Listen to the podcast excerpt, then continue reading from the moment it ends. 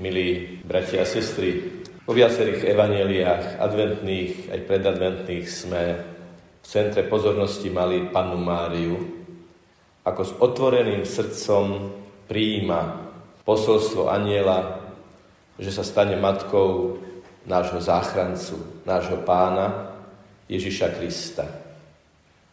V istom zmysle by sme mohli povedať, že dnešné evanelium nie je zvestovanie Panne Márii, ale zvestovanie svetému Jozefovi.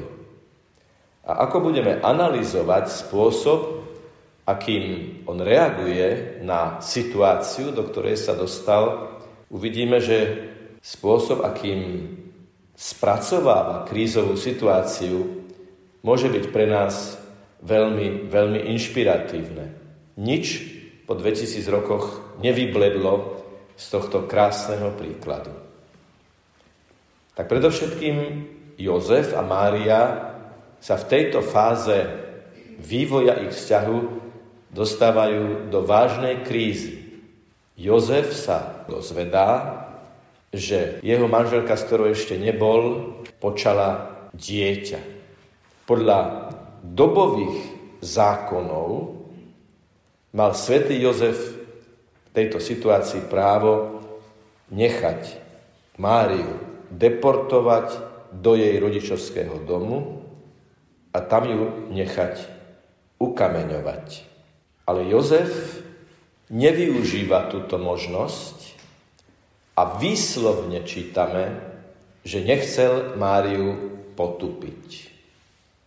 On v tejto fáze sa mohol cítiť potupený, ale on sa nechce pomstiť a chce Máriu diskrétne prepustiť. To je posolstvo pre tých, ktorí majú možno sklon k odvete. Keď ty na mňa takto, tak aj ja na teba takto.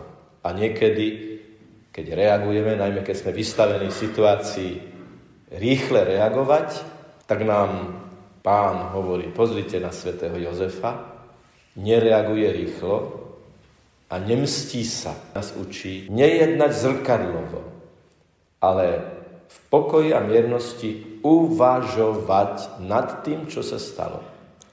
A zvažovať alebo uvažovať je kategória, ktorá sa týka ľudskej racionality. Lebo dnes žijeme v situácii, keď mnohokrát počujeme argument ja to tak cítim. Je to pravda, lebo ja to tak cítim. Hovoríme tomu emocionalizmus. Jozef uvažuje. Jozef zvažuje, čo sa vlastne stalo.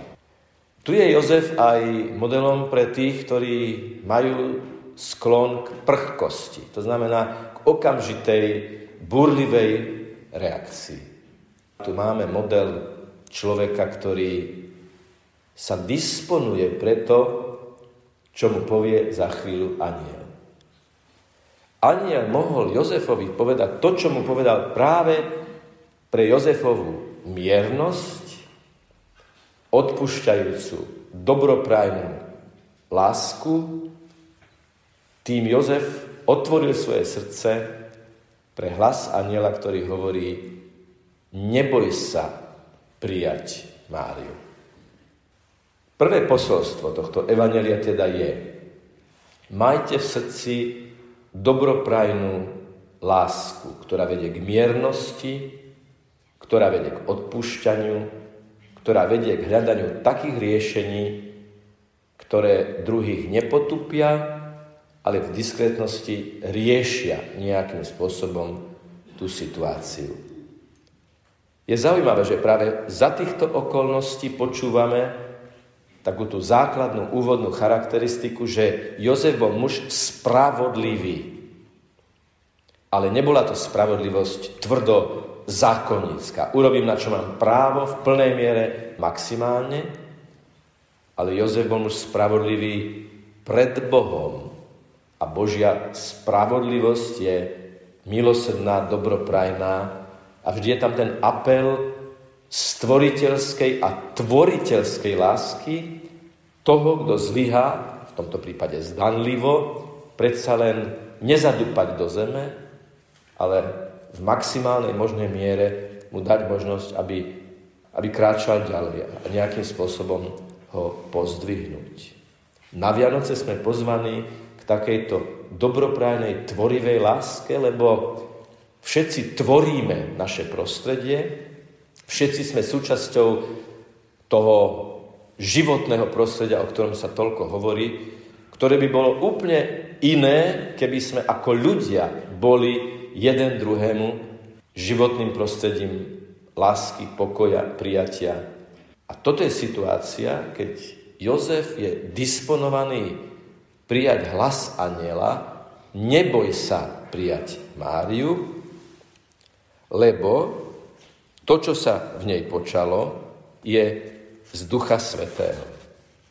Vážime si jeden druhého ako brata a sestru v krste?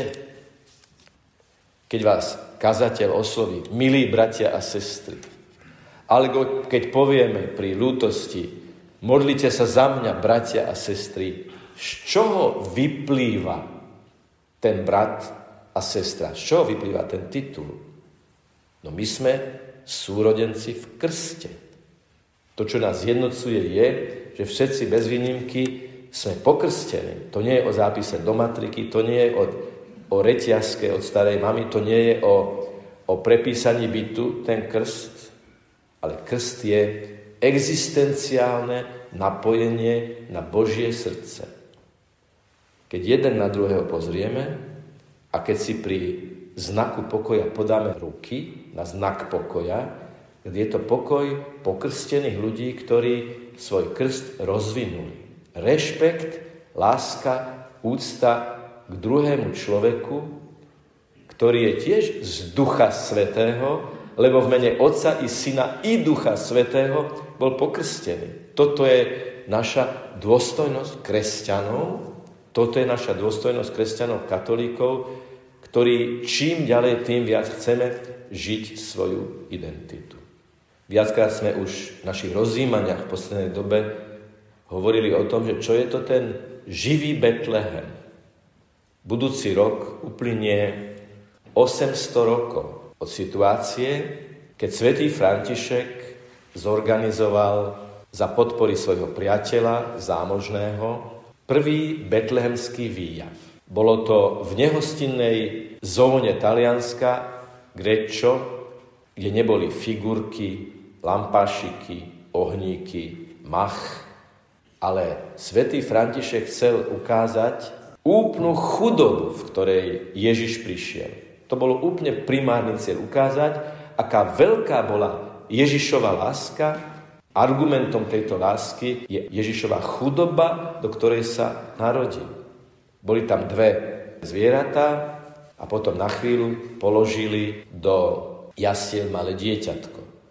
Ale v tom 13. storočí bolo naprosto nemysliteľné, aby sa figurálne alebo dokonca herecky stvárňoval svätý Jozef a Panna Mária. V dobovej mentalite niečo takéto neprichádzalo do úvahy. Čo neznamená, že dnes, keď budete mať krásnu jasličkovú pobožnosť, by to bolo niečo negatívne. Nie je to veľmi pozitívne. Ale 800 rokov dozadu ten prvý Betlehem, tá prvá jasličková pobožnosť zorganizovaná svetým Františkom bola o Ježišovej jednoduchosti a chudobe, v ktorej prichádza, aby ukázal, aká veľká je jeho láska k nám. Raz som videl jeden Betlehem z diálky a trošku som sa čudoval, pretože som videl nad jasličkami, v ktorých bol Ježiš, taký ako keby gotický portál, ktorý ho chránil. Ako som sa blížil k tomu Betlému, tak som zistil, že tvorca toho Betlehema mal zaujímavý nápad, pretože to neboli oblúky gotického portálu, ale u mne vyobrazený Jozef a Mária, ktorí sa nakláňajú nad Ježiša a vytvárajú mu prístrešie. Čiže prístreším lásky Ježiša nebola maštálka, neboli steny jaskyne. Ježišovým prístreším bol Jozef a Mária. A do tohoto príbehu lásky do tohto prístrešia lásky, ľudského prístrešia lásky, je zakomponovaný aj dnešný príbeh Jozefa, muža spravodlivo milosrdného a milosrdne spravodlivého, čo bolo predpolím jeho ochoty prijať Máriu. Ale je to jeden ešte dôležitý moment. Ten prvý Betlehem zorganizovaný svätým Františkom bola omša. Nad tými jasličkami bol oltár a vtedy pri tej prvej jasličkovej pobožnosti, keď to tak nazveme, sa slúžila Eucharistia a ako sa slovami premenenia, prepodstatnenia Ježiš narodí na oltári tým, že sa chlieb a víno premenia na Ježišovo telo a Ježišovu krv, to bol ten najdôležitejší moment tej prvej betlehemskej noci. Niektorí odborníci hovoria, že týmto počinom, týmto nápadom svätý František vyslal aj istý politický signál. Prečo križiacké výpravy? Prečo násilné dobíjanie Svetej Zeme? Prečo násilné získavanie svetých miest? Keď Betlehem, živý Betlehem, je všade tam, kde sa ľudia stretnú v ochote byť materiálne chudobní, aby sme boli vzťahovo bohatí. Nebudem teraz kritizovať kupovanie darčekov. Kupujme darčeky. Urobme druhým radosť, Tešme sa na to, že Ježiško prináša darčeky, ale nech tie darčeky sú vždy empatické. To znamená šité na mieru. Nie narýchlo, len aby to bolo. Len aby bola krabica, len aby sa leskla, len aby tam bola stužka. Ale je to naozaj niečo, čo spôsobí radosť. Vcítim sa do situácie človeka. Spomeniem si, čo cez rok povedal, aby to potom Ježiško doniesol. Aby to bolo osobné, osobe šité na mieru? Lebo dar, ktorý dostanem, vyjadruje vzťah. Dar, ktorý dostanem vecne, vyjadruje aj niečo, čo je v hĺbke, čo je v koreňoch našich vzťahov. Niekedy maličkosť, šitá na mieru, je obrovský dar a obrovský dar, len aby bol veľký, skôr vyprázdňuje, ako naplňa. A preto svätý František poukazuje na tú chudobu, aby na pozadí chudoby materiálnej, priestorovej, viac vyniklo, že to, čo nás naozaj obohacuje a čo je našim bohatstvom, sú láskyplné vzťahy, ako nás to učí aj svätý Jozef dnes, ako spracováva krízovú situáciu vo vzťahu. Dnes prichádza Ježiš aby nás spojil a zjednotil. Aby nám ukázal, že On je našim prístreším, ak my Jeho príjmeme v duchu Panny Márie a duchu, duchu Jozefa. My vám za chvíľu zdvihneme pred oči premenenú hostiu. Ona bude rozlomená. A pritom povieme, hľa baránok Boží, ktorý sníma hriechy sveta, blažení sú tí, ktorí sú pozvaní na baránkovú hostinu. Prečo je tá hostia rozlomená? Čo to znamená? Predovšetkým, že sa Ježiš za nás polámal na kríži. Niektoré starobilé biblické texty v niektorých prekladoch je slovo obeta ekvivalentné slovu polámal sa, obetoval sa, polámal sa, polámal sa za nás, bol polámaný na kríži za nás, priklincovaný. A druhé, a s týmto súvisiace je, že je to chlieb spoločenstva.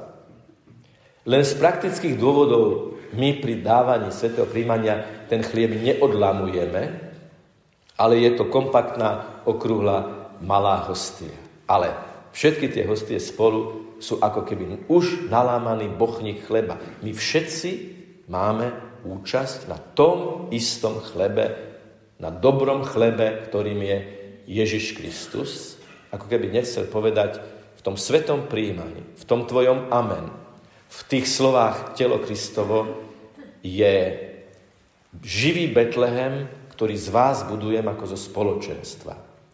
My keď všetci príjmeme Eucharistiu a vrátime sa do lavice, okrem toho, že Ježiš sa chce dotknúť individuálne, osobne, intimne, najhlbšej vrstvy nášho srdca, okrem toho ešte aj to platí, že nás zrazu zjednotí a sme jedna rodina. Sme naozaj bratia a sestry v krste, sme naozaj bratia a sestry, ktorí majú účasť na jedinečnej Ježišovej prítomnosti, šitej na mieru nám ako jednotlivcom, aj nám ako spoločenstvu, ktoré práve vytvárame. Je to obrovský dar aj na pozadí posledných udalostí. Nebudem politizovať, nezlaknite sa, len poviem, že pád vlády je niečo, čo nie je práve príspevkom k stabilite spoločnosti. Ale vlády padali, padajú a padať budú. Jedna vláda ale nikdy nepadne. List Hebrejom hovorí o Ježišovi, on je ten istý včera, dnes a na veky. Vlády ľudské padajú, lebo ľudia sú nestáli, nestabilní, krehkí, ale ten, ktorý za nás zomrel a na kríži za nás modlil a potom vstal z mŕtvych a dnes znovu vstúpi do hĺbky nášho srdca, jeho vláda nikdy nepadne. A to je naša istota, to je náš oporný bod aj pre krízy, keď sa nachádzame na trasovisku vzťahov, keď nevieme, čo bude. Áno, my nevieme, čo bude v mnohých konkrétnych ľudských veciach, ale vieme, že bude raz koniec a ten koniec nebude koniec, ale začiatok. To, čo určite vieme, to, čo je naša 100% istota je, že na tejto zemi máme vymeraný čas, ten náš celoživotný veľký advent a tie malé mikroadventy lásky, v jednaní s druhými ľuďmi nás približujú každou sekundou, krok po kroku k tomu poslednému výdychu na tejto zemi, ktorý tiež by bol prvým nádychom novorodencov väčšného života. Takže vlády padajú, padali a padať budú, ale vláda, ktorá nikdy nepadne, je vláda Ježiša Krista v našich srdciach. On stále je pripravený vládnuť svojou pokorou a láskou my mu to ale dovolme, tak ako dovolil svätý Jozef a Panna Mária, aby v nich a medzi nimi sa narodil Ježiš. Tým, že sa budeme teraz sústrediť na ďalšie modlitby, tým, že si sústredene osvojíme všetky modlitby, gesta, symboly, ktoré sa odohrajú, že pri eucharistickom prepodstatnení, keď zažívame vrchol nášho kniazského dňa, pretože keď premieňame Eucharistiu, žijeme top chvíľu našej kniazskej identity, každý jeden deň a každú jednu nedelu. To bude živý Betlehem, veľmi podobný tomu spred 800 rokov. A so svetým Františkom vo veľkej pokore, jednoduchosti, ako on vtedy prednesol ten nadšený diakonský príhovor, tak aj my s veľkým nadšením príjmeme Pána Ježiša do nášho srdca, aby sme potom vonku po bohoslužbe slova a bohoslužbe obety tej bohoslužbe každodenného života budovali živé Betlehemy, kdekoľvek, kohokoľvek stretneme. V duchu svätého Jozefa. Dobroprajná, odpušťajúca, podporná láska ku každému bez výnimky. Nech je pochválený Pán Ježiš Kristus.